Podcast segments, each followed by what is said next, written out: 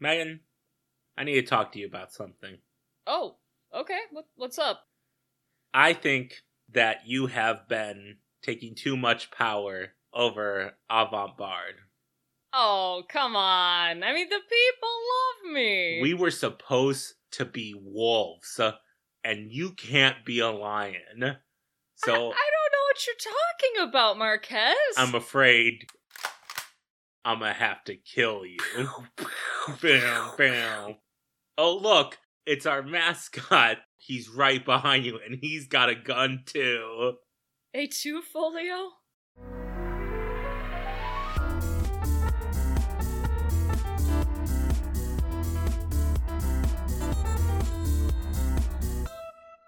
Welcome to Avant Bard, a podcast where two theater nerds explore the highest highs and the lowest lows of works inspired by that upstart crow himself. Who, William Shakespeare? My name is Megan Charlo, and I use she her pronouns. And my name is Matthew James Marquez, and I use he him pronouns. And we don't have quotes today because once again we are talking about a foreign language film. 2016's Zulfikar, a West Bengali crime film directed by Srijit Mukherjee.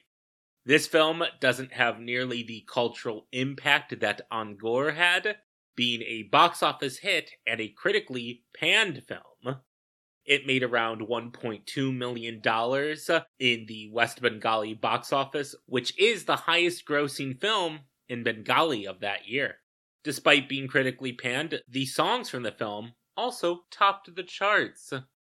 Zulfikar is a retelling of two of Shakespeare plays fused together, set in a modern day West Bengal in Calcutta, ruled not by a local government, but by a crime syndicate known as the Syndicate.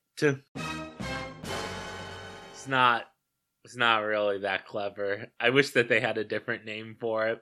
It's fine. We'll discuss it later this film is actually considered a miss in up and coming director Mukherjee's career, with multiple reviews claiming he bit off a bit more than he could chew with this adaptation. There have been many Shakespeare adaptations in Indian film, and this one just didn't quite hit it with the critics. I want to discuss the reviews a little bit later on, though, after we've discussed the film, because I wouldn't want it to sully our view of the film and your view of the film, kind listeners. The two plays that Zulfikar pulls from are Julius Caesar and Antony and Cleopatra. If you aren't familiar with them, Julius Caesar is about the Senate of Rome and conspirators within it that become jealous of Caesar and convince his good friend Brutus to help them assassinate him so that he doesn't get more power. The conspirators are then driven out of the city by Mark Antony, and, you know, he fights all of them because they're people who murdered Julius Caesar. And then in Antony and Cleopatra, Mark Antony is like, I love Cleopatra now, who had been with Caesar, and also I have a wife, but whatever. And it's just a whole thing. There's still fights going on but it's just the two of them being like, but we'd rather make out all day. And then they both die. It's pretty accurate, right? Yeah, I would say so. I generally consider Antony and Cleopatra the least interesting of the two plays. All right, are you ready, Megan? It's time for Marquez. No, I'm just kidding. We're not having an acting corner. I kind of figured. So I think with that, Megan, we can start talking about the film. So, I just straight off the bat want to say this film, one, has a way more interesting first scene than Julius Caesar, and two, brings up hawks. What is with these Shakespeare adaptations and hawks? Are we in O again? It's a human hawk eat rat eat grasshopper world, Megan. That's all I can tell you. We got some guys talking about the food chain. And they're just like, yeah, but humans don't fit on the food chain because the last thing you said was hawks, and humans don't eat hawks. Someone's like, uh uh uh. They consume the hawk's opinion of right and wrong. Humans tame hawks. Don't tell Hugo. But my uncle was a hawk that couldn't be tamed. And his name was title screen. Zulfikar. And we cut to crime boys on a crime ship. They're being ransomed, which I must say is way more interesting than the start of Julius Caesar, where it's like people on the streets of Rome being like, "Oh, you know about Caesar? Wow, what he do today, bud? What has he brought back from the wars or something?" Like it, I'm gonna have me a sarsaparilla. This is what you're doing. I don't know what. it's just boring. Okay. While meanwhile, on this ship, we are getting an instant look into who's Caesar, aka Zulfikar. We're just gonna call him Zulfi probably, because that's what his friends call him, and he's my friend. He's not your friend, Megan. But we know instantly what he's like, because their captors are trying to ransom them to the syndicate. And Zulfi's just like, Do you even know who I am? You're asking for 10 lakhs. You should be asking for 50. Alright, no, no, no, no, no. Tell them you want 50 lakhs or you're gonna murder me. You're doing this all wrong. You suck at kidnapping. You suck at ransom. Yeah, this is what the kids call a baller move. If kids still use that, it's on fleek. I am instantly like, alright, don't fuck with Zulfikar Ahmed. Got Yeah, it. Yeah, don't fuck with this guy. Or he'll be like, wow, you're fucking with me horribly. You should be ashamed. And then I'll be ashamed. What we haven't mentioned is that this film is weirdly a frame narrative of like a guy who's new to the police force and he's talking to this other police guy. And that's kind of the larger frame narrative that we're going to come back to at the end. There are several frame narratives and it's not easy to keep track of. But this police officer, after we see this scene with the ransom, gives us all of the details that we're in Calcutta. This place is ruled by a small group of people, not a government. Reputation is key. We smuggle goods and shit out we of here. take bribes. You gotta be open to bribes, but not too obvious. we tear down decommissioned ships and sell the scrap. Nobody goes against the syndicate, or else you die. Because they're a giant spider with legs inside each and every kind of trade, but you gotta remember that spiders eat their babies, so they'll kill you if you're against them. And that the favor of the people gives you power in this place. But it also dooms you. Yeah, it's a double edged sword. Because the second that you become the people's favorite, your days are numbered in the syndicate's eyes. And as I killed Megan at the beginning of the episode, you need to be a member of a wolf pack and not a lion.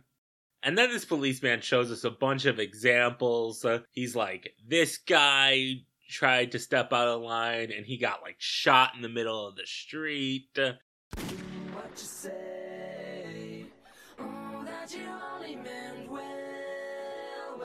Cause you did. And here's this guy who got killed this way, and this guy was killed this way. What you say?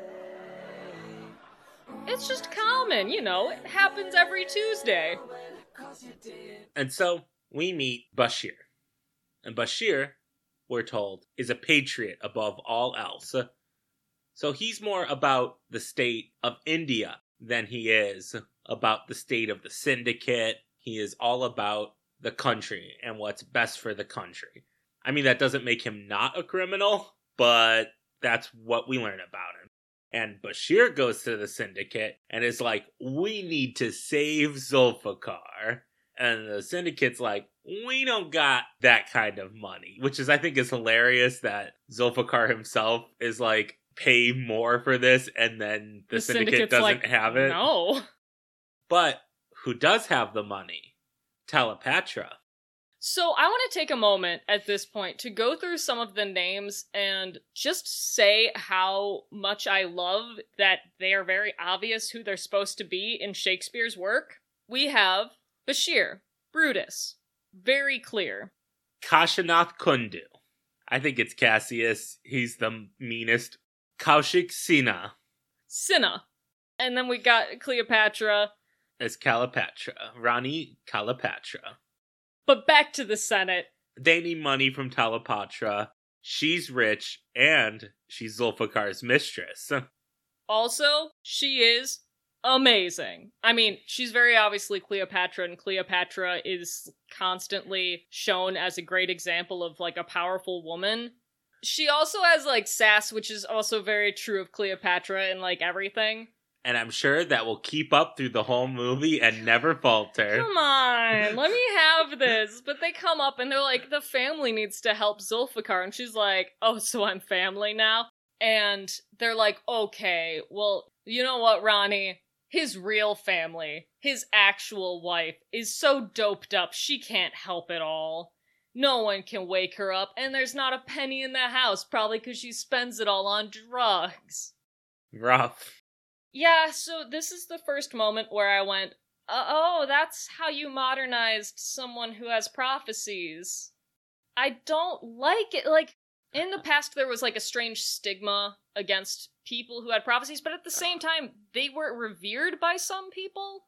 Like, people were like, alright, they're kind of crazy, but like, I don't know. I feel like it just really makes it so that we're all set up not to believe her when she says that she sees what's going to happen. See, here's the thing, Megan. It made much more sense in Dragon Time, because obviously oracles existed in Dragon Times. Well, no, well, There's just no good way to update it no, without keeping it. you keep it the same. Yeah. There are still people who are like, holy shit, I dreamt of this last night. And people go, huh. Or they went, I knew this person was about to call Oh, and say this thing. And people go, you're a wackadoo. But like other people go, yeah, that's legit. It should just have been that. Yeah. She should have just been like, I had a dream that this happened and it was so vivid. Yeah, but it didn't exist to. T- it's only in Dragon Times. no, it's not. Real prophecies exist in regular time, Megan. But Rani agrees to give the money to save Zulfikar because she loves him, and she says the only caveat is that she'll only give it if Bashir is part of the rescue party. Because obviously he's the most loyal person. He's going to make sure that this goes right. He's not going to run away with the funds. And we love Bashir, all of us. Mm-hmm. So Bashir has the money. He shows up to the kidnappers with the money, and I just gotta say something, Megan. Yeah. Bashir is a high key hottie. Um, I'm gonna say something else. Everyone here who's been kidnapped is fucking hot. I don't think Zulfikar is hot. Zulfikar's the least hot. He's like the member of the boy band that you're like, eh, he's someone's taste. and Tony's hair is just not doing it for me. But Tony's personality. So let's get into Tony. Okay, we gotta talk about Tony. Tony, obviously, Mark Antony. Yeah. He is just this little spitfire who's just eh, constantly talking in English, constantly like, Are you kidding me, guys? He's pissed off. He's got a loud mouth. He's got long hair. I love him. He uses a lot of affectations like bro and man at the end of things, and I.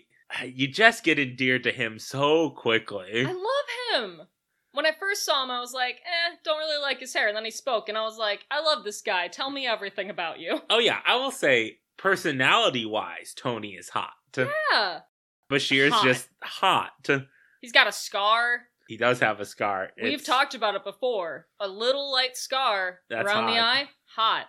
Also, Bashir, as we find out when they're leaving the kidnapper's boat, loves to quote this great poet. My God. Can anyone guess who the great poet is, class? Mm, I raise my hand. Marquez. Marquez, who do you think this great poet is? Uh, is it William Shakespeare? It is William Shakespeare. got it, got it, got it. He finishes the quote, and the rest of the boys, minus Tony, go, Yeah, great idea. Taking something from it that I obviously did not. And they all leap off the boat and swim back to the kidnappers to beat their asses. They do a huge ultra violence, killing everyone. And during this fight, Bashir saves Zulfikar's life. That's important. It is. And they go back in the water. Tony's mad. He's just like, You had enough fun now? You happy now? And then the rest of the guys kind of smile, press a button, and the boat explodes. like, no, Tony. But now we are. So we get a small scene where Zulfikar's talking to his wife, and she is out of it. She's not doing hot. And it's just really to establish that she's not doing hot, even though we were told that she's not doing hot. I do appreciate that Zulfi like tucks her into bed. Yeah, he's a good guy that cheats on his wife. I'm not saying he's a good guy, but like he does have some sort of care for her. I still think he's a terrible person, but like at least he's not treating her like, oh well, she's a druggie, forget her. You know, Yeah, I, I they mean, could I- do worse by her. Yeah, I get it.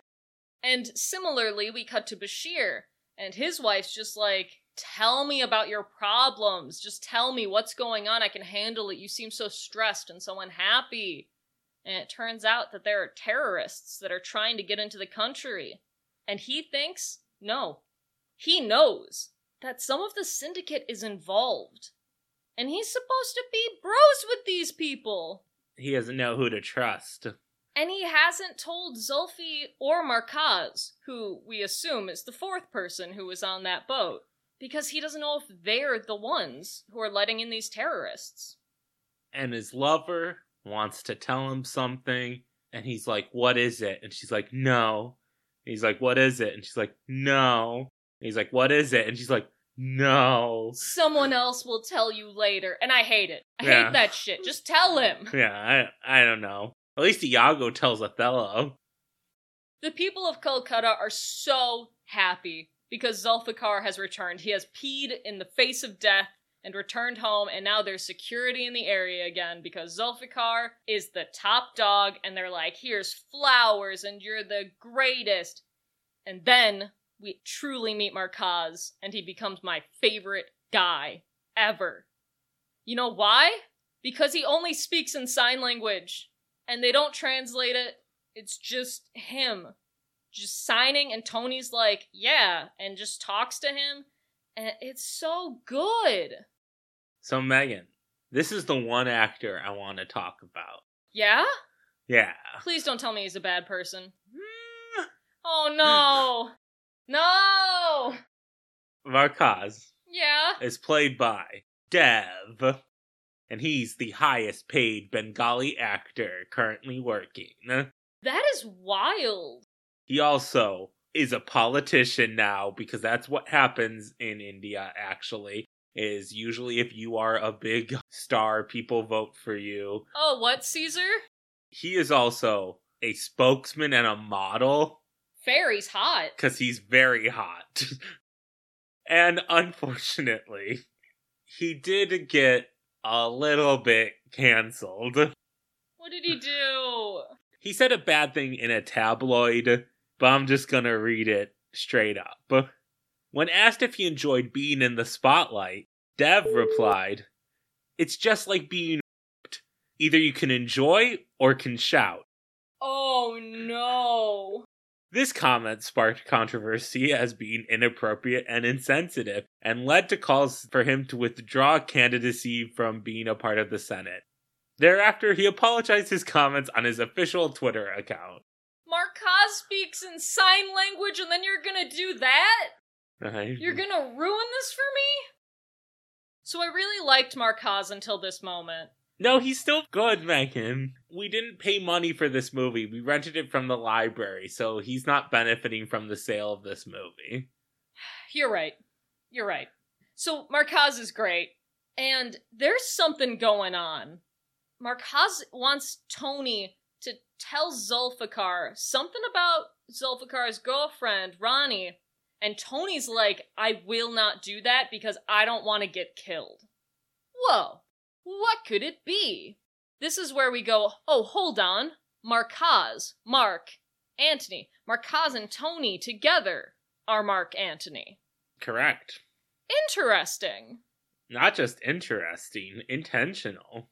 In an interview with Hindu Times, the director Srijit Mukherjee had this to say Since I have adapted two plays, there was enough material on Mark Antony. Interestingly, the character traits of Mark Antony and Julius Caesar are totally different from those in Antony and Cleopatra, so I felt it would be better if I split the character between two people.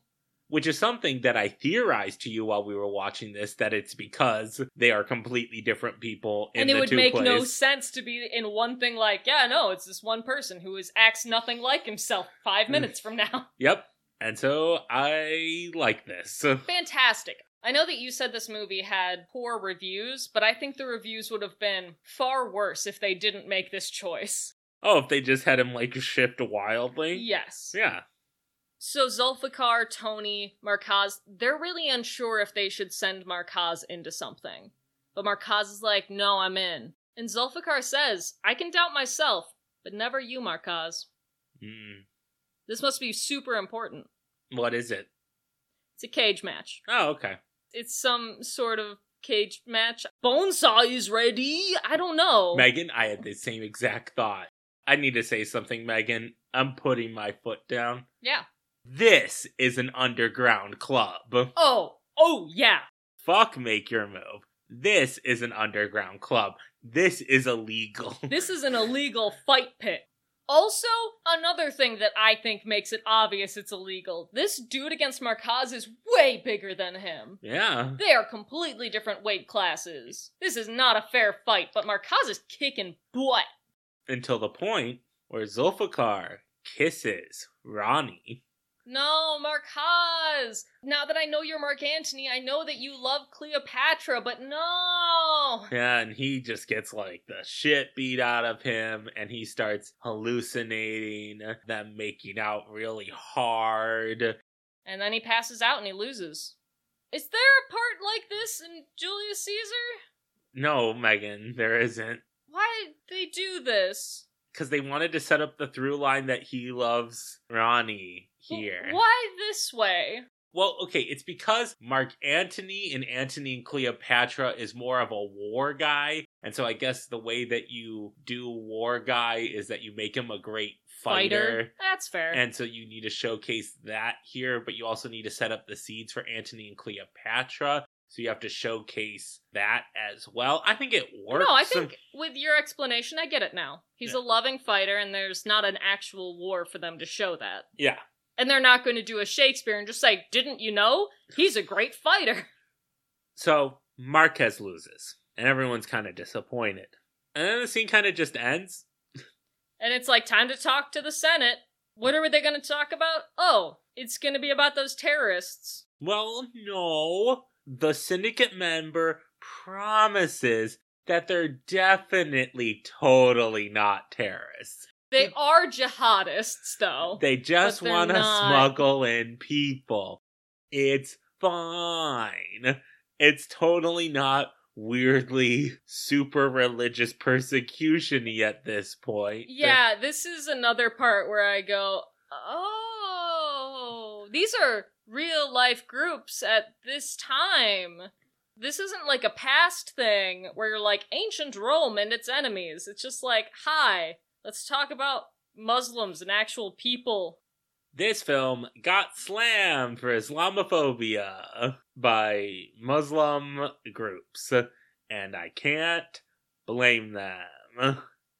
It sucks because it is very important for Brutus to be a nationalist, like super extremely loyal to his country. Yeah. But Just make them random terrorists. yeah, You don't need to give them a real world counterpart. like you came up with the syndicate come up with some other group don't link it to an identity Yeah. just say it's a terrorist group we're Uh, not saying where from or that they're all the same type of people anyway bashir gets super mad Yeah, it's almost about to turn violent. and then- zulfikar's like no no violence your hands should go back to school for trying to pull a gun on bashir we're not doing this. So zulfikar doesn't even say don't do it. He says i mean it should be whatever the syndicate says.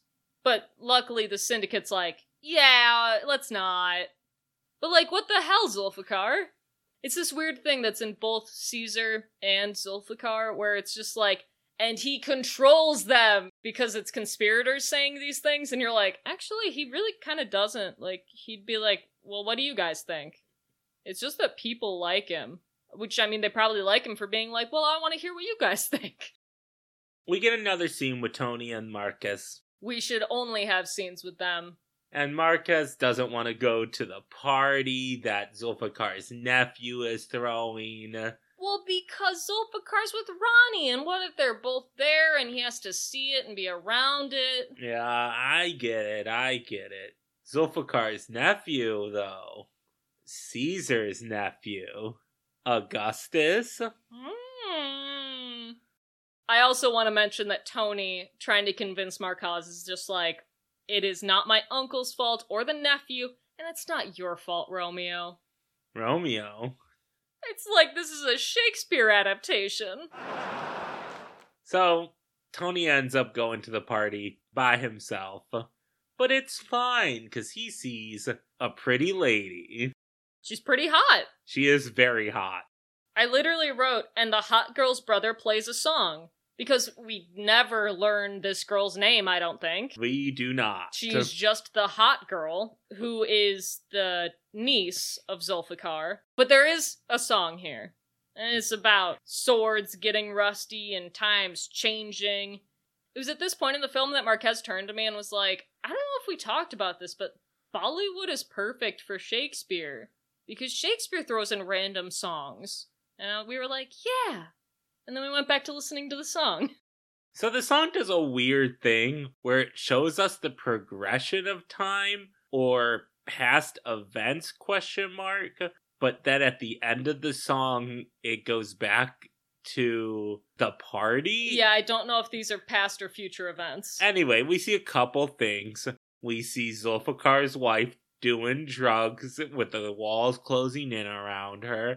We see Zulfikar's fucking Rani. But she's looking at her phone, probably looking for text from Markaz. Yeah, Markaz is on his phone. And then we see Rani talk to Markaz about her and Z's relationship. She plays footsie with Markaz underneath the table. This must be past events. It has to be, because it's her being like, I had to be with Zulfikar. I have to be with him because I got no money. And then we cut back to Zulfikar's wife, and she's in the snow getting chased, and then she's back home again. It's a bad trip, guys. But then the song is interrupted by a fight. There are people shooting each other outside. Whoa! Also, there's a fight in the party. So, two fights start at the exact same time on screen. We've got an outdoor gunfight and an indoor punch fight.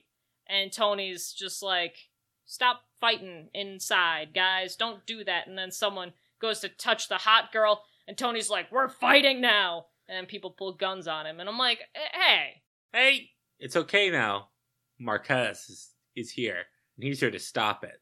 And Tony's like, you can fight with Markaz if you want, but he's gonna shove the bottle you're holding straight up your ass. And we're like, all right, this fight's done then. But outside, there's another fight, and it's the syndicate and we later learn the terrorists. But it's all kind of far away, and they don't do the thing like Ran did where everyone has specific colors for each side, so I have no idea who's winning, and I just go, three someone's got shot, I don't know what side is doing well. But knowing Julius Caesar, we have to assume that the syndicate is coming out on top. Yeah, because the next day, Zulfikar's getting rewarded again. This time for single handedly stopping those terrorists. There were at least four guys. Single handed. This guy's a one man army. And the crowd's chanting, Long live Zulfikar! And we go, up. He's gonna die now. And we know this because what's happening elsewhere? Bashir gets pulled aside by Kashinath. And Kashinath's like, the stage will have room for only one, so it's time to take the stage down. You know the rules of this. If someone's bigger than the pack, they must go. But Bashir's like, no, Z's- Zulfikar's great. He loves the syndicate. Yeah, he's never done anything wrong. He goes along with what the syndicate wants. But the people worship him, and power can corrupt anyone. and it will corrupt Zulfikar eventually. So why don't you just wait until then, though? I'm with Bashir, obviously, because we're supposed to be. Ooh. Here's where we come across my biggest weirdness with Julius Caesar as a play, Yeah. which is does Julius Caesar deserve to die? Does Zulfikar deserve to die? In my mind, the answer is yes, he becomes a tyrant and not one man should hold the power. But for some reason, like the play is like, no, well, it's not for some reason, it's because Shakespeare lived in a monarchy. Yeah, it's that, but I also think this kind of goes in a strange way to if you support the death penalty. What? Because some people would say Caesar Zulfikar is a tyrant, so just kill him and move on. While some people would say, no, you should be like a due process, get him out of power, put him somewhere else. Like, find another way to get him. Oh, yeah, due Out. process? Oh, that's bullshit. Kill the guy. Oh, sorry. If you're wondering where my political leanings lie, uh, I think that asking a person who has absolute power to step down because the people want him to is wild and why we almost had an insurrection in 2021. I mean, it's also the difference, like what you just said, is that the people don't want him to step down. He's a tyrant who the people love, whether it's good for the country or not, or good for the world or not. It's a very messed up situation. And I think that's where Brutus and Bashir get stuck, because they're like, I don't want to kill the guy, but then they are told, this is what the country needs, or else we're gonna be screwed. And he goes, You're right. As always, the lines that I quote aren't necessarily correct because they're subtitles. But even if it's slightly different, the meaning I think is still important. One of the things that are said to try to convince Bashir is an ordinary man suddenly becomes God, doing nothing, and we're to twiddle our thumbs. I love it. It's good. See, I know that I was like, I don't think you should kill a person for being a, th- but also I really do think that a tyrant should get killed. It's just a sticky situation. Well, here's the thing. Here's the here's the thing, Meg. Kashinath is super evil. Oh, see, that is the problem. So the issue here is that everyone's bad. Cuz It's bad guy versus bad guy. What bad guy am I supposed to like? well, my view of the character of Cassius is he is not a bad guy. And that's how I view Cassius. I view Cassius as seeing something that is happening and needing to take action. And the way that by having everyone be a criminal, They're all bad to start. yeah, except for like Bashir, but also he's still a criminal. Yes, that's the thing. Even the guys that we like, it's like they're still doing things that put others in danger. So anyway, while this conversation is going on, we see that the people of Kolkata want to offer Zulfikar an election ticket. And he says, No, no, no, I can't take that. I'm not a politician. I'm a crime lord. And he does do the thing that Caesar does, which is he denies the crown three times. But then he's like, But if you really want me to. Listen, it's what you do. right, if you were just like, Yeah, people would be, Oh, okay. Pretty eager to jump at that. You have to pretend like you need to be convinced to take power. And I think that an interesting thing about the play Julius Caesar is how you interpret all of these characters and how they act. Because you can take that as no, Caesar really honestly doesn't want the power, but then it is forced upon him. Or you could play it like he knows that he needs to do that in order to look good, so then he does it which I think is a brilliant decision you can make as an actor. Is Caesar actually good? Which I think that this movie also does, because we actually don't know, and we never do find out really what Zulfikar's intentions or thoughts were. Yeah, I think that's really important. We spend most of the film really in the viewpoints of Bashir, Markaz, and Tony. Brutus and Mark Antony. We don't know why Zulfikar does what he does. Yeah. So, in order to finally clinch Bashir in, Kashinath has one more trick up his sleeve. And he reveals that Zulfikar allowed the terrorists in. And Bashir is like, then he has to go. We have to kill him. Which I think is way stronger than Cassius's convincing of Brutus. which is just like, no, he's bad. He's hungry for power. Also, he's, you know, not physically fit to rule. And Brutus goes, You're right. It's best for my country. Yeah, on one hand, I'm like, I like it to be a little bit more. You'll make the right decision. Like, I think this is. Oh, yeah, no, he has no choice. Yeah, I think Zulfikar makes it a little bit too easy on Brutus by giving him that out. I think that the play leaves it a little bit more up in the air about whether or not Brutus is going to participate. Which is why the et tu Brute is so strong. While in this, it's like, well, yeah, we know. He thinks that we know Bashir's gonna make sure Zulfikar's dead. And we know at this moment specifically because Bashir literally looks at Zulfikar, starts to cry, and says, Goodbye, I'll see you in hell. It is not open ended at all. So here's my thing, Megan. This is probably my favorite scene in Zulfikar. I said it when the scene was happening, and sadly, no other scene really ever lived up to this scene. I'm like, ooh, this is really poppin'. Like, it will probably surprise no one to find out that my favorite fucking scenes are scenes where one person is trying to convince another person of something, and it's just all words. I also think that this film does a fantastic job of splicing moments together and showing that they're happening at the same time without giving the viewers whiplash. Also, Kashinath and Bashir are like standing in like this beautiful, dilapidated atrium area that I just want to have for plays to direct in them because it just it's just a beautiful. Whoever found that set, mwah. We continue on seeing just how much people love Zulfikar. We find out that there's going to be a race tonight that Zulfikar is going to go to, and then we hear an echoey man voice telling him to beware of Eid. And this once more is where I go, shit, fantastic, good job, beautiful. Megan, Yeah, Eid al Fitr, called the Festival of Breaking the Fast, or simply Eid, is a religious holiday marking the end of the month long dawn to sunset fasting of Ramadan.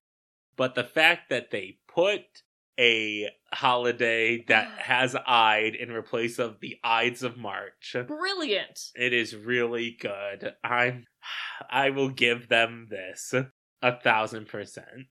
I haven't heard these negative reviews yet.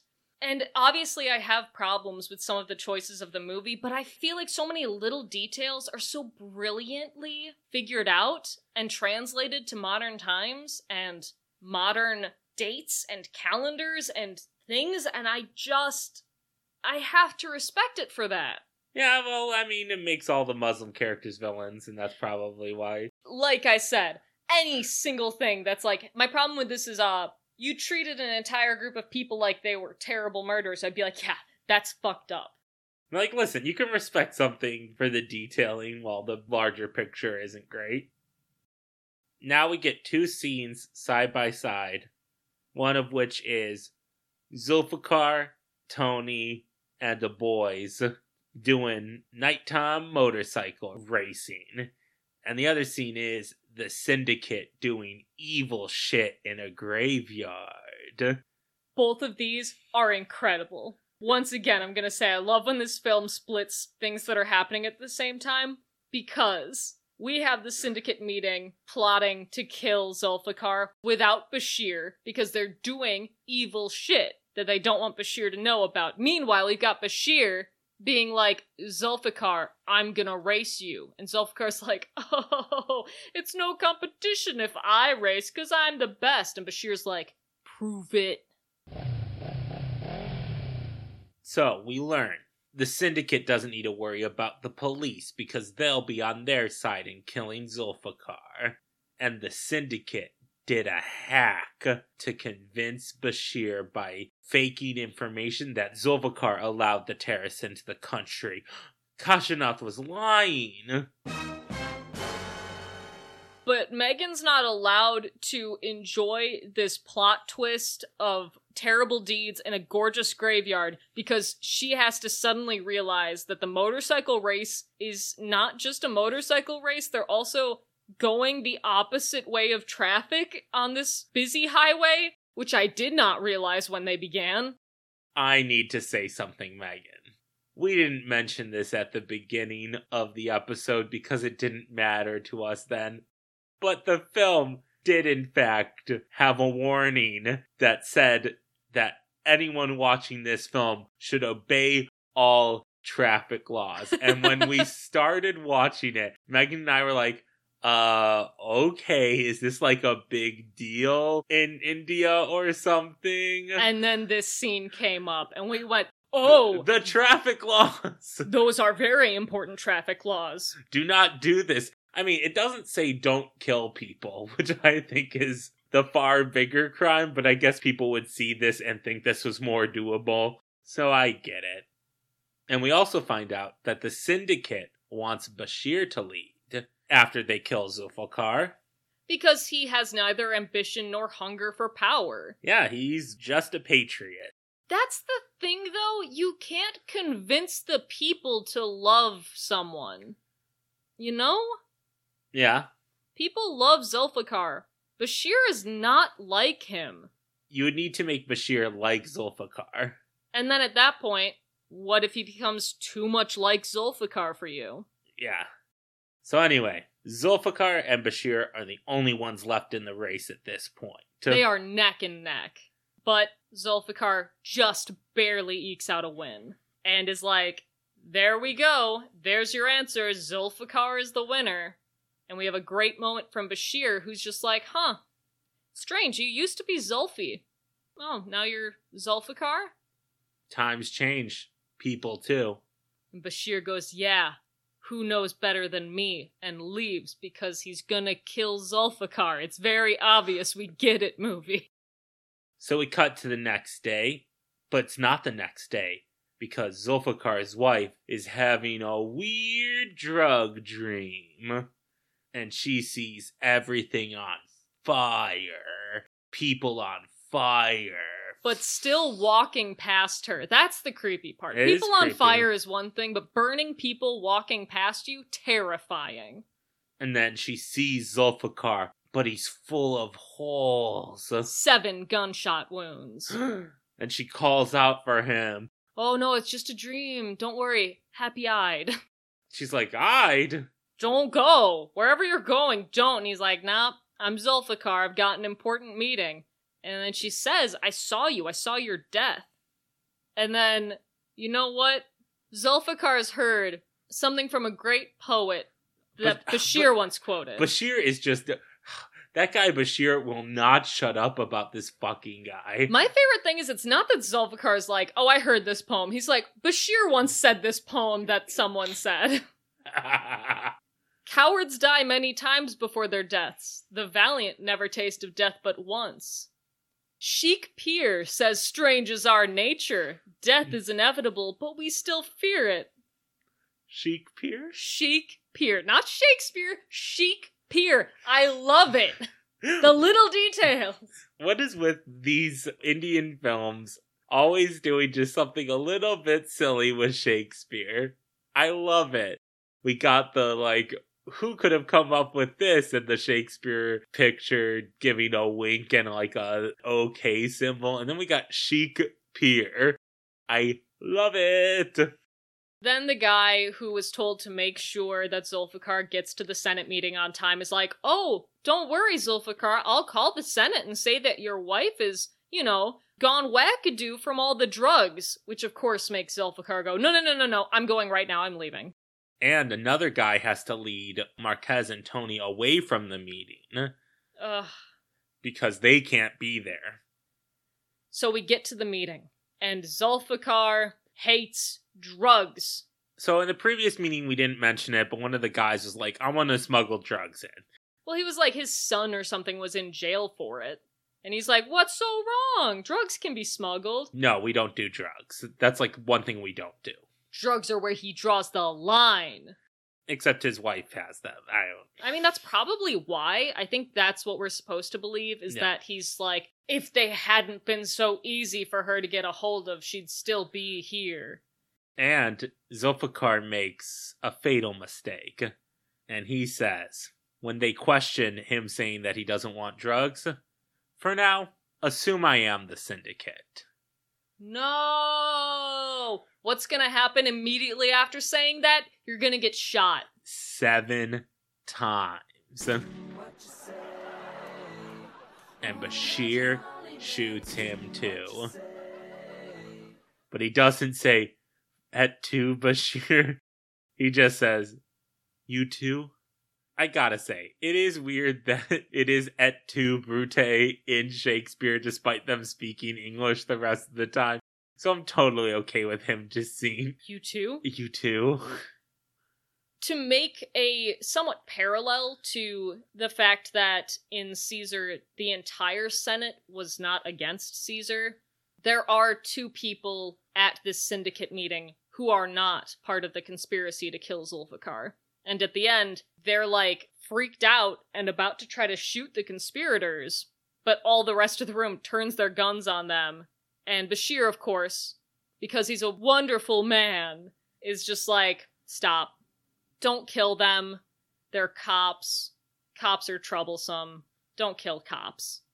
And then we get another song as the news spreads throughout the city that Zulfikar is dead. And Tony and Markaz find out, and it's sad. They're so upset. And the nephew and the hot girl see the corpse, and the hot girl cries. Yeah, but Tony and Markaz go to Rani, and Markaz and Rani hook up, so there's at least a little bit of happiness here. But there's also some sadness because Rani's like, I'm not safe. I don't think I'm safe. Where do I go? And Markaz is like, Yeah, we need to protect them. The syndicate might come after them. And then the cop's like, We'll protect you. The syndicate could have killed us, and they never did. We're the heroes. We're gonna be the best people because cops are great. Eh, don't like that. Anyway, after all that, we get Bashir and the syndicate talking about all of the fallout that's been going on. They say, Markaz and Tony, they're a problem.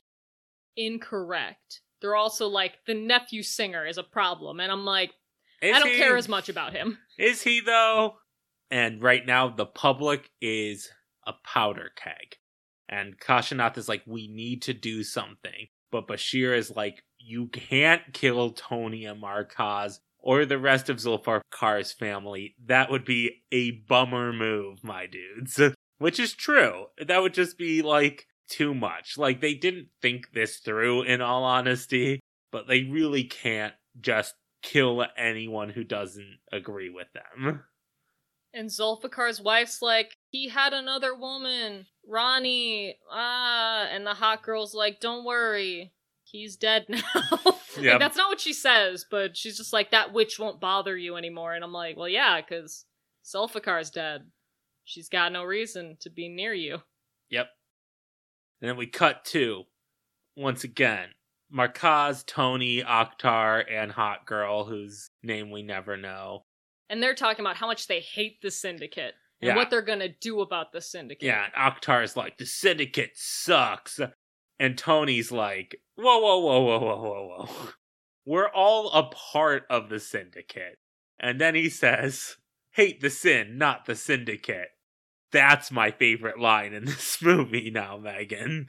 There's also a fantastic conversation that happens right after this because Bashir calls and is just like, Hey guys, I know you're all hanging out at the party house. Come back home. The syndicate's fine. No one's gonna hurt you. And Tony's just like, Huh, you speak like we're not syndicate members and it's your property. No, no, come on. Put Markaz on the phone. It had nothing to do with you. And then Markaz is signing something and Tony doesn't translate for him and I'm getting mad. Well, Tony's got a plan. So he's like, Markaz says it's fine. We're all good. We can come to the funeral. And after the conversation ends, Akhtar, who is Zulfikar's nephew, smashes his guitar on the table because he's mad. But Tony reminds him, hey, just because we hate them doesn't mean we shouldn't be civil. Even boxers shake hands before the match. But in the end, only one hand is held up. And I'm like, yeah, hmm Bringing it back to the whole cage match thing. Okay. And we get the funeral. Probably the most well known scene in all of Julius Caesar. Oh, yeah, definitely. So at the funeral, Bashir gives a speech. He assures people that Zulfikar didn't die from a gang war, but that the syndicate is kind and nice and takes care of everyone. And Zulfikar was a tyrant trying to take over everything. And they would do this no matter who was trying to hurt the people. And the people are like, oh shit, fuck that guy. Long live Bashir. And Bashir's like, look, his family came despite everything. Isn't that nice? And he's like, We're here for Zulfi, our brother, our uncle, our husband, our friend. We're not here for the terrorist he became. As Sheik Pir once said, if someone is present here who would die for him, then I must say he was no less a friend of mine. If the question arises why I went against him, the answer would be I've loved my nation more. Wow. Sheik Pier, he's a good writer. And he goes, That's it. I quoted Sheik Pir. Time for me to give the mic to Akhtar. And Tony's like, Mm me and Markaz got this. So wipe. And I love the fact that it definitely feels like this speech is being given by both of them. It's like the one time the two separate characters of Markaz and Tony connect into Mark Antony. Yes, because I feel like there are definite moments that I felt like Tony was leading it and Markaz was translating for him. And then there were definite times that I felt like Markaz was leading it and Tony was translating him. Yeah, And it was just seamless. yeah, that's good. Well, they start by extolling all of Zulfikar's good qualities. He took bullets for his friends. He did good things. He donated half of his money to help develop the area. And, you know, Bashir is an honest man. He doesn't lie. And it is like the Brutus is an honorable man thing from Julius Caesar, but it's, and Bashir is always right. Bashir said Zulfi wanted to take control, and he's never wrong. When the syndicate money ran low, Zulfi donated money and blood. We've come to know he's dead. Oh, sorry, sorry, sorry. Murdered by his friends. Why? Because, like Bashir said, he was selfish. And, you know, Bashir's never wrong. And the syndicate is freaking out on the sidelines. Well, they can't attack him at a funeral. Especially when he is controlling the crowd. Yeah. And Tony continues explaining how Zulfi was a natural leader but always went with the collaborative decision, and how, you know, remember everyone, how a few days back he said no to the election offer three times, but, you know, Bashir said he's hungry for power, and, you know, obviously Bashir is never wrong. And the same hands then went up against him, and Bashir, who's never wrong, says he invited terrorists, but Zulfikar went out and killed terrorists during a party that we were at. And if we were good speakers, you wouldn't be listening to us anymore. You would be rioting right now. You would have killed those guys in the syndicate right there. You'd have done that if Bashir had told you this, because he's never wrong. And the people on cue begin to riot. And Tony says, My most memorable line of the film Party time. So a lot of things happen at once. It's a whole lot of violence. I'm gonna be honest.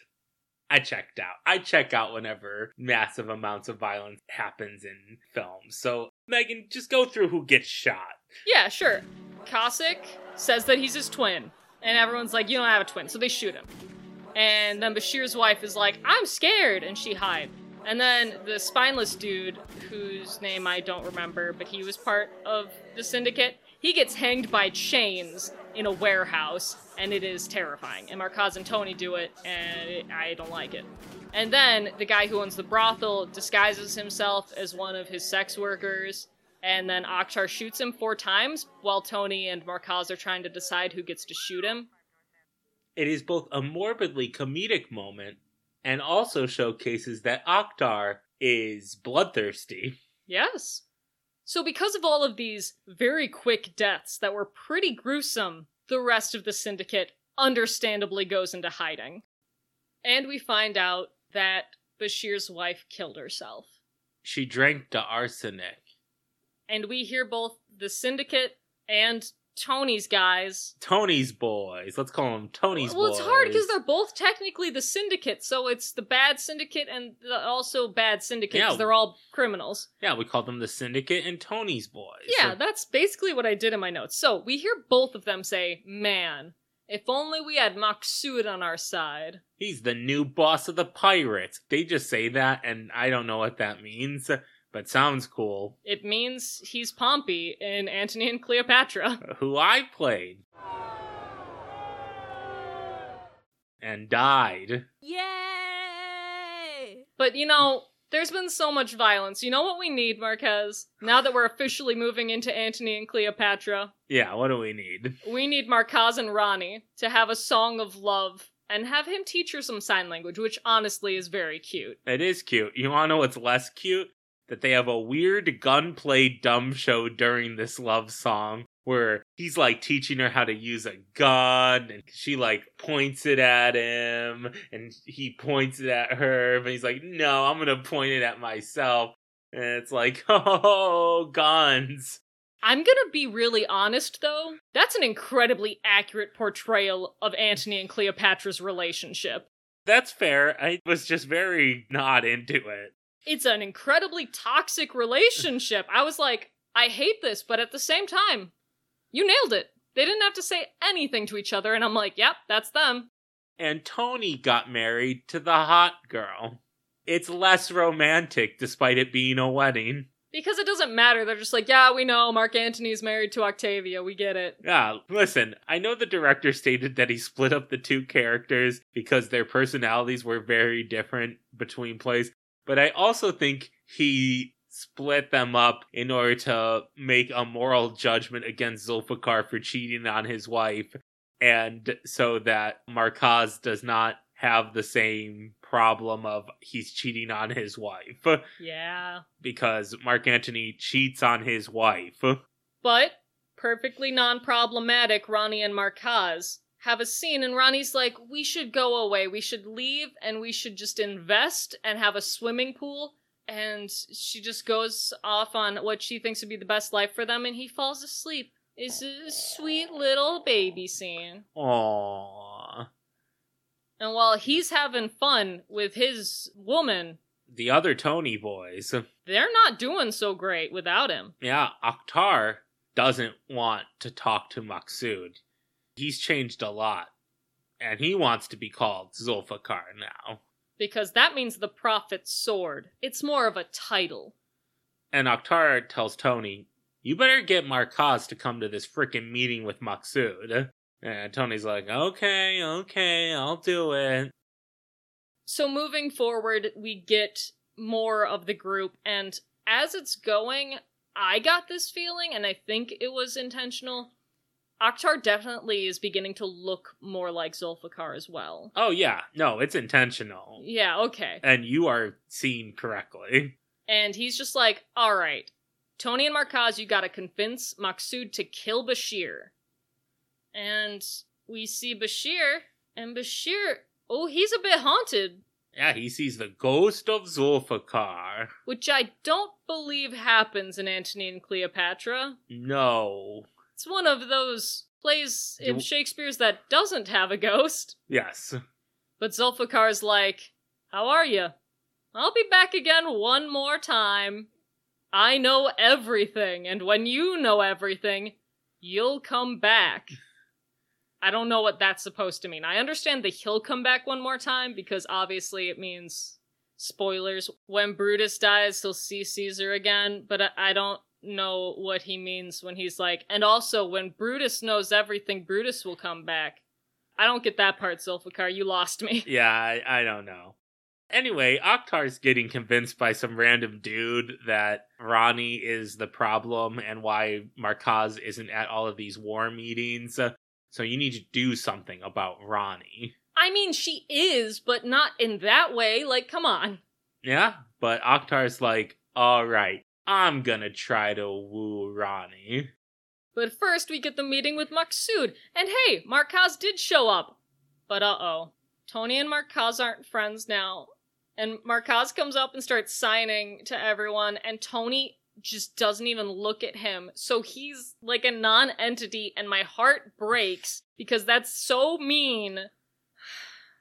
It's okay, Megan, because then a lot of violence starts happening a lot. Because the other syndicate dudes showed up.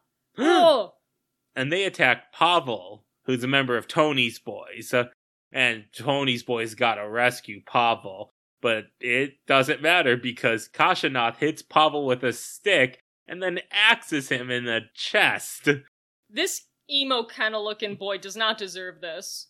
But it is full on war between these two groups now. And I gotta say, my note for this is bang bang, someone's gonna win. Just like when sports or dancing happens in other films, I'm just looking at this like, okay.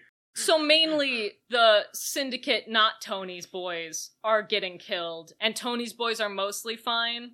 So here's my problem. I'm not an anti action scene person, nor am I an anti dancing scene person, nor am I an anti sports person. It is just when I think that the stakes are not clear, the stakes are not good and enticing, I just start checking out. If like you are infusing your dance or your sports or your violence with a clear goal, like we need to get something, get somewhere, you need to have an emotional breakthrough, I'm there. I'm engaged and this does not have it. A lot of people just get killed who I either don't care about and are named or just don't really fucking matter. It's okay, Marquez. I know what'll bring you back in. What? Danish gets shot and turns to Bashir and whispers something in his ear. and instantly, Bashir snaps his gaze over to Kashinath, and Kashinath fucking runs. And when Bashir chases him down, Kashinath is like, I guess you figured it out. That I planted evidence that Zulfikar let the terrorists in. And Bashir says, No. He told me that you're an illegitimate child, basically. And that you just revealed that information yourself. I don't know, but something about what Kashinath talks about next really I love a lot. Oh, yeah. He talks about, do you know who the vice prime minister is? And Bashir's like, no. And he's like, yeah, of course you don't. Nobody remembers the silver medal guys. And I love this. This is like primo villain reasoning for things. Like, I want to do this. I want power because nobody will remember. There's no legacy for second place. Zulfikar has a legacy. There's no legacy for and the syndicate. But Bashir is not listening to it. They are fighting. They are going to kill each other. Up, oh, it already happened. Yeah, Bashir impales Kashinath on a wooden pike. But it goes all the way through him and into Bashir as well and kills him. It's funny. Oh, look, he sees Zulfikar just like Zulfikar said. Wow, what great payoff. It's like, yeah, we know he's dying because he got impaled. Tony's boys won, technically. Technically, yeah. Tony got shot in the fight, which I saw but didn't really remember until they showed that he has a crutch. Meanwhile, Markaz gets a note that says, News for the deaf and dumb, and there's a flash drive in it. And what we find out is on the flash drive. Okay, actually, I'll be honest. This next scene is really confusing because I think it's current, also past, also what's They're... on the flash drive. We see the Blue Nile bar, which, oh, if we didn't know it was Cleopatra, obviously Rani's bar is the Blue Nile bar. And we keep cutting between her with Markaz and then Akhtar and Rani and Akhtar's like, I'm gonna blackmail you, and then he kisses her, and then he does more. Okay, so here's the thing. We didn't talk about this, but I feel like I need to bring it up. It was mentioned in the past that the only reason that Rani was with Zulfikar in the first place is that he helped her out of debt. Yeah. And that sucks on Zulfikar. That's a note against oh, Zulfikar. Yeah. And Akhtar is doing the exact same thing in order to get with her. Because he's becoming Zulfikar. Yes. So basically, he rapes her. And Markaz is just like, wow, how could you do that to me, Rani? No. And this is where I stop liking Markaz as a character. No. Because it's also very obvious that she is not consenting and she's upset and she's crying. Yep. Markaz leaves and goes to the bathroom, and then Rani chases after him and admits to him that she only slept with Akhtar to get rid of her debts and says, like, everyone buys the future, Markaz. And then he pulls a gun on her. And then he puts it on himself, just like in their little gunplay. And she goes to stop him, but he pulls the trigger and he falls into a full bathtub dead. And then we cut to Markaz's funeral. And Tony's sad, and I'm like, you guys shouldn't have been fighting then. You should have been like, we're best friends and acted like it. Yeah, and they do like a Markaz fun time montage. And they basically play, I will remember you. It was basically like that. And it's really, I'm going to be real, out of nowhere. That there's just these beautiful, like, remember this movie that you just watched with all those fun times you had with Markaz. And we see Rani struggling to just live without him, which is straight from Antony and Cleopatra, where her handmaidens are like, please eat, please live. And she's just like, no, I can't. and Tony falls in the rain and ends up in the hospital because he was already injured from the fight. I'm also really mad because, like you said, they did show the, like, remember when he did this gun thing as a funny? And I went, yeah, Yeah. I did. I'm mad that you showed me because when you did it, I went, oh, it's like before, but sad. And then you showed it to me and I went, oh, so you think I'm dumb? Yeah, that's a that's a lack of faith in your audience.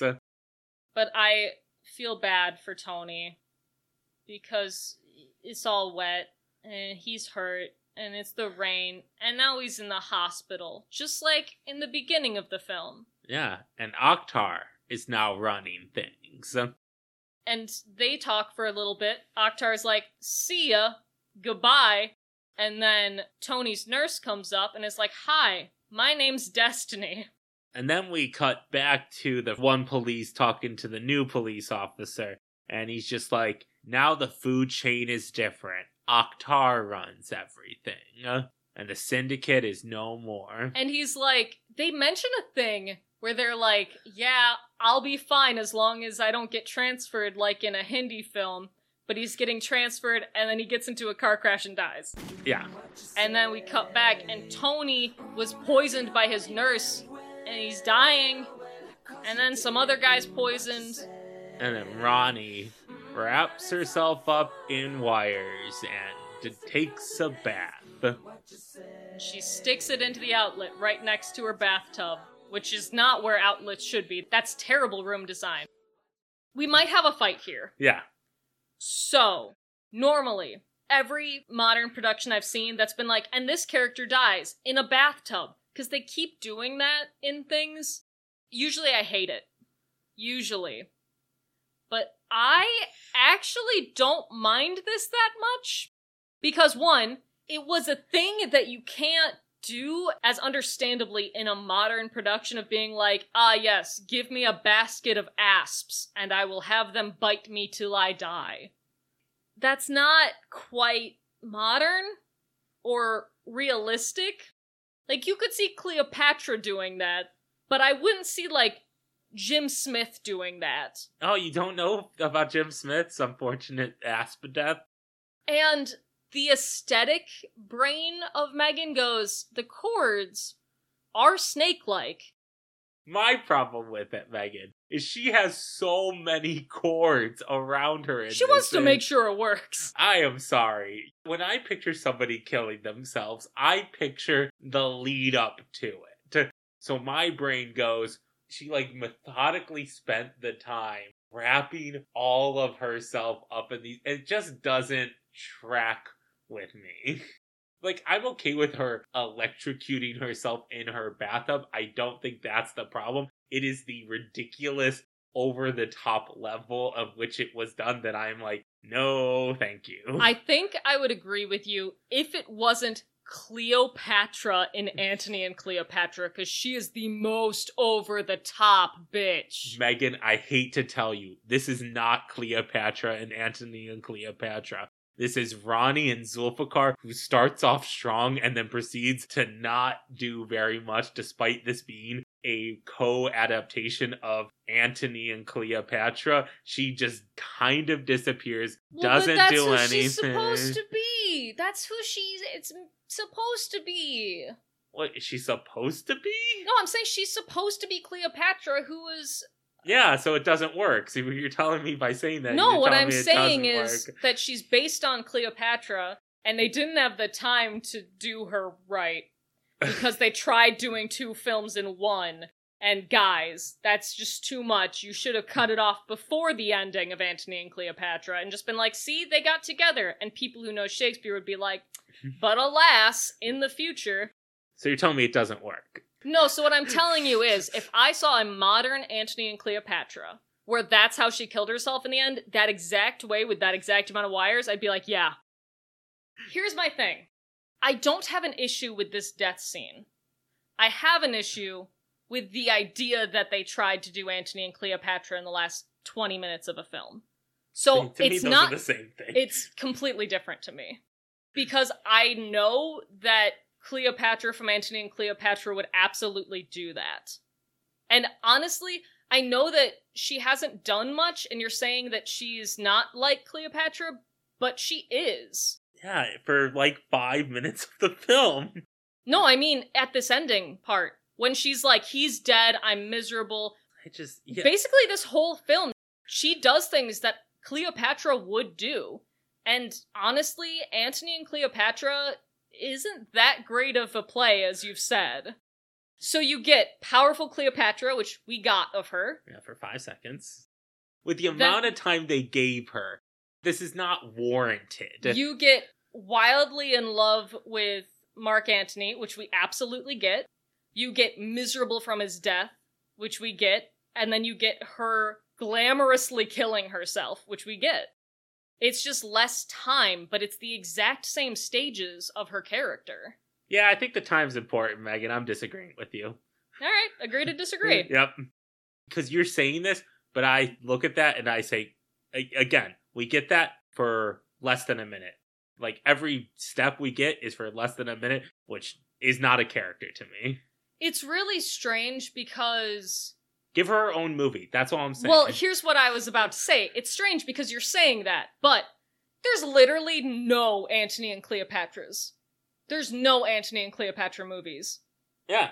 I mean, There is one that is kind of. After all the research, I've been trying so hard. This is the closest. yeah, Which means, like, people go, I can't make a whole movie out of this. yeah, she's a good character with a bad play. Yeah. You'll take what you can get. Is basically Basically, like, this is the only way I'll get Antony and Cleopatra, and at the same time, I won't have to watch all of Antony and Cleopatra. Yeah, I think it's a fail. I Well, I so- understand all your points. I get you. That's the end of the film. Yeah, that was the end of the film. So, so let's talk about it. Yeah, yeah, sure. Um, uh, it was not well liked and not well received. Well, so before we hear critics' reviews, yeah, I want us to talk about if we think it's a decent adaptation. Uh, of Julius Caesar, yes. Yeah, I think it's an incredible Julius Caesar adaptation, except for the racist bits. Yeah, yeah, that it works. Like I said, I love the details. I love just how well it mirrors and bring things into the modern era, but again, bringing something into the modern era that has to do with nationality means there's going to be a lot of squeaky situations, which means it's a problematic film. Yes. I think that the film, like I said a bit, would have done better if they wanted to include the Markaz relationship with Rani, if they just didn't do the entire story of that and had it end sooner in their story. And we could just either know what's supposed to happen or go, oh yeah, they lived happily ever after, and be done with it. I do think that they were strapped for time it's definitely two plays that you can't cover completely in less than two and a half hours. Nor would I want to cover it in more than two and a half hours. That's my issue. Is I'm just like I don't know what to say about the Antony and Cleopatra part because Don't have it. I think they like I said, I just I think they should have done a tiny bit of it and not tried to do the whole thing in 20 minutes. Even though technically they got it. They hit all the beats of their relationship. It's just Well, no. They didn't have a war happens and Cleopatra has to put her foot down about offering her forces and Antony and her have to have a fight over what's best for Egypt and what's best for Rome. That's kind of the meat and potatoes of Antony and Cleopatra. I'm going to be honest, You don't I don't remember that part of Antony and Cleopatra because it's the boring part to me. I get it, but I mean, when you say they have their whole thing, they don't. They have the part that you remember. That to me is when Cleopatra is being powerful. Showing her at the beginning of this film being powerful, that's something that just doesn't happen in Shakespeare's play. It's just her saying, I'll give you some money, but it's just money. She's not head of a country. She's not Egypt herself. well, yeah, she was never going to be in this though. Yeah, I, I think they didn't work. Anyway, It's hard because I will say, as soon as this film ended, slash, while watching this film, I was really stoked. And I really enjoyed watching it. Like, it's a very interesting film. It's, again, I will state, very problematic, but it's well made. I think the highs are high. That's what I'll say about this film. It just loses me with things. It just like says we're gonna do a bunch of murders and I don't care about the people that are being killed. I mean, that's why I don't like Julius Caesar. Yeah, I mean Like, I, what I will say is, I like this film more than I like Julius Caesar. Like, if someone said, you want to go see a production of Julius Caesar, I'll probably go, is there someone famous in it that I like? Or is my friend in it and I'm supporting them? If not, I'll sit out. to me, Julius Caesar is the friend that always shows up late to, to things, and every time you hope that this time they will not show up late to something, but they always do. That's, And you're just always sitting in the audience like, alright, it's mainly boring as hell. yeah, it's like, it is something that I always hope to see a good production of, and that's why I say this film's highs are high, because I'm like, oh, this part of the play I really like.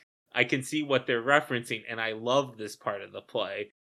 And then the bad parts I don't like. L- listen, sometimes an adaptation can just wipe away the parts of the play that are boring. But and the boring parts of Julius Caesar are incredibly important to the yeah, plot. Yeah, it's the fact that there's too many characters. I can't care about all the Senate members. I care about like four people in this play and, And- this film. And I think the film doesn't want you to care about them. but they're named and they die. It's the difference between we don't need to care about them, but the people we care about need to care about them. I just wish that they'd done a Kurosawa and been like, they all wear yellow. Yeah. So I'd go, oh, the Senate's getting killed. I mean, that's the problem with the fight scenes. Again, there's not clear stakes about who's winning and who's losing. Anyway, reviews. The Times of India gave this film 2.5 out of 5 stars. Zulfikar is a film that is an overcooked, hyperventilating stream of images and sound stretching for well over two hours. It runs in too many directions at once, from gangland brotherhood to surreptitious romance, but reaches not much anywhere.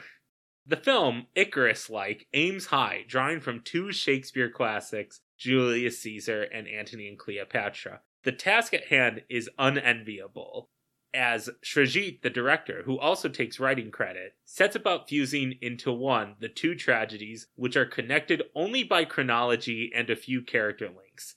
It can't be that simple.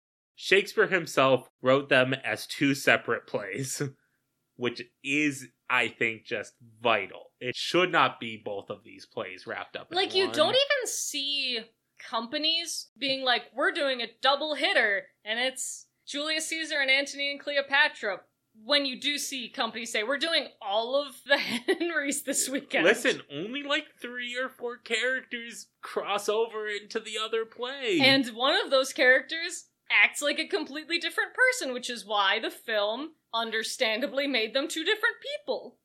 Yep.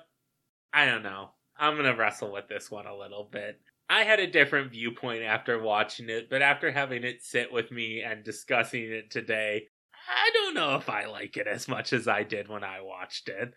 And this happens sometimes. I just Yeah. sit with something and I like it more, like what happened with O, where after I sat with it and read about it, I liked it more. And then this film, I liked it less. I think I enjoy it as an action film because I have very strange tastes for action films and mostly dislike them. But the fact that it has Shakespeare makes me go, oh, I can watch it. but you don't like the action in it. But I'd still count it as an action film. No, it is an action else. film, but I'm just saying, like, Well, some of the action I fucking love. Them going back to the kidnapper's boat? oh, the beginning? Fucking great. Well, I knew the stakes. That's the problem. So I think I like it as a film, as an action film, but I don't think that it's a great adaptation for you to bring to your Shakespeare class. I, mean, I don't know. I think it's interesting at least. oh, it's absolutely Like interesting, but again, it's one of those things where I'm like, don't watch this before you take your test. Oh yeah, I But mean, that's true of any modern adaptation. Yeah, don't do that. But I don't know because if they didn't have the Antony and Cleopatra bits, then we wouldn't have Markaz. That's true. And I love the fact that we've got a non-speaking character. Yeah, it's fair, but like also, I don't, I don't know. It would be better if he wasn't there. What if Tony wasn't there? No, I like Tony. What if they just cut it off after Markaz got together with Cleopatra and then they didn't do the rest of it? I think that would be much better. That's all I want. Just to be like, and here's the continuation. Maybe we'll have a second movie, but then they don't. Yeah. But like the diehard fans are like, I wish, and we can hold on to that. yeah. That's what I want. Okay, I like that. That's a much better ending than this film. You leave it off vague, Megan. And then we don't have Tony die. Yeah. And Markaz die. Yeah. MVP? Bah, Bashir. Fair. He's hot. He's good at acting. He was a, not a villain, but he was a villain. I just like him. And I also like Brutus. I think Brutus is a character who I would want to play in Julius Caesar. So when I see somebody playing like this conflicted person well, I dig it. Megan, who's your MVP? You know who my MVP is. I don't. It's Mark Antony, aka Tony and Markaz, because technically they're one character in the Shakespeare. I should have never said last episode that the rules don't I would still be like, no, it's just one person. It's just Mark Antony. It's the two sides of Mark Antony. Because they gave this movie a life that I had never seen in a Julius Caesar. No, they're good. It's the best adaptational choice in the film.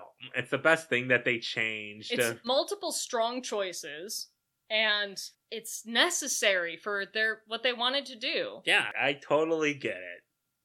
If William Shakespeare saw this, here's what I think he would say besides terribly racist things. Yeah.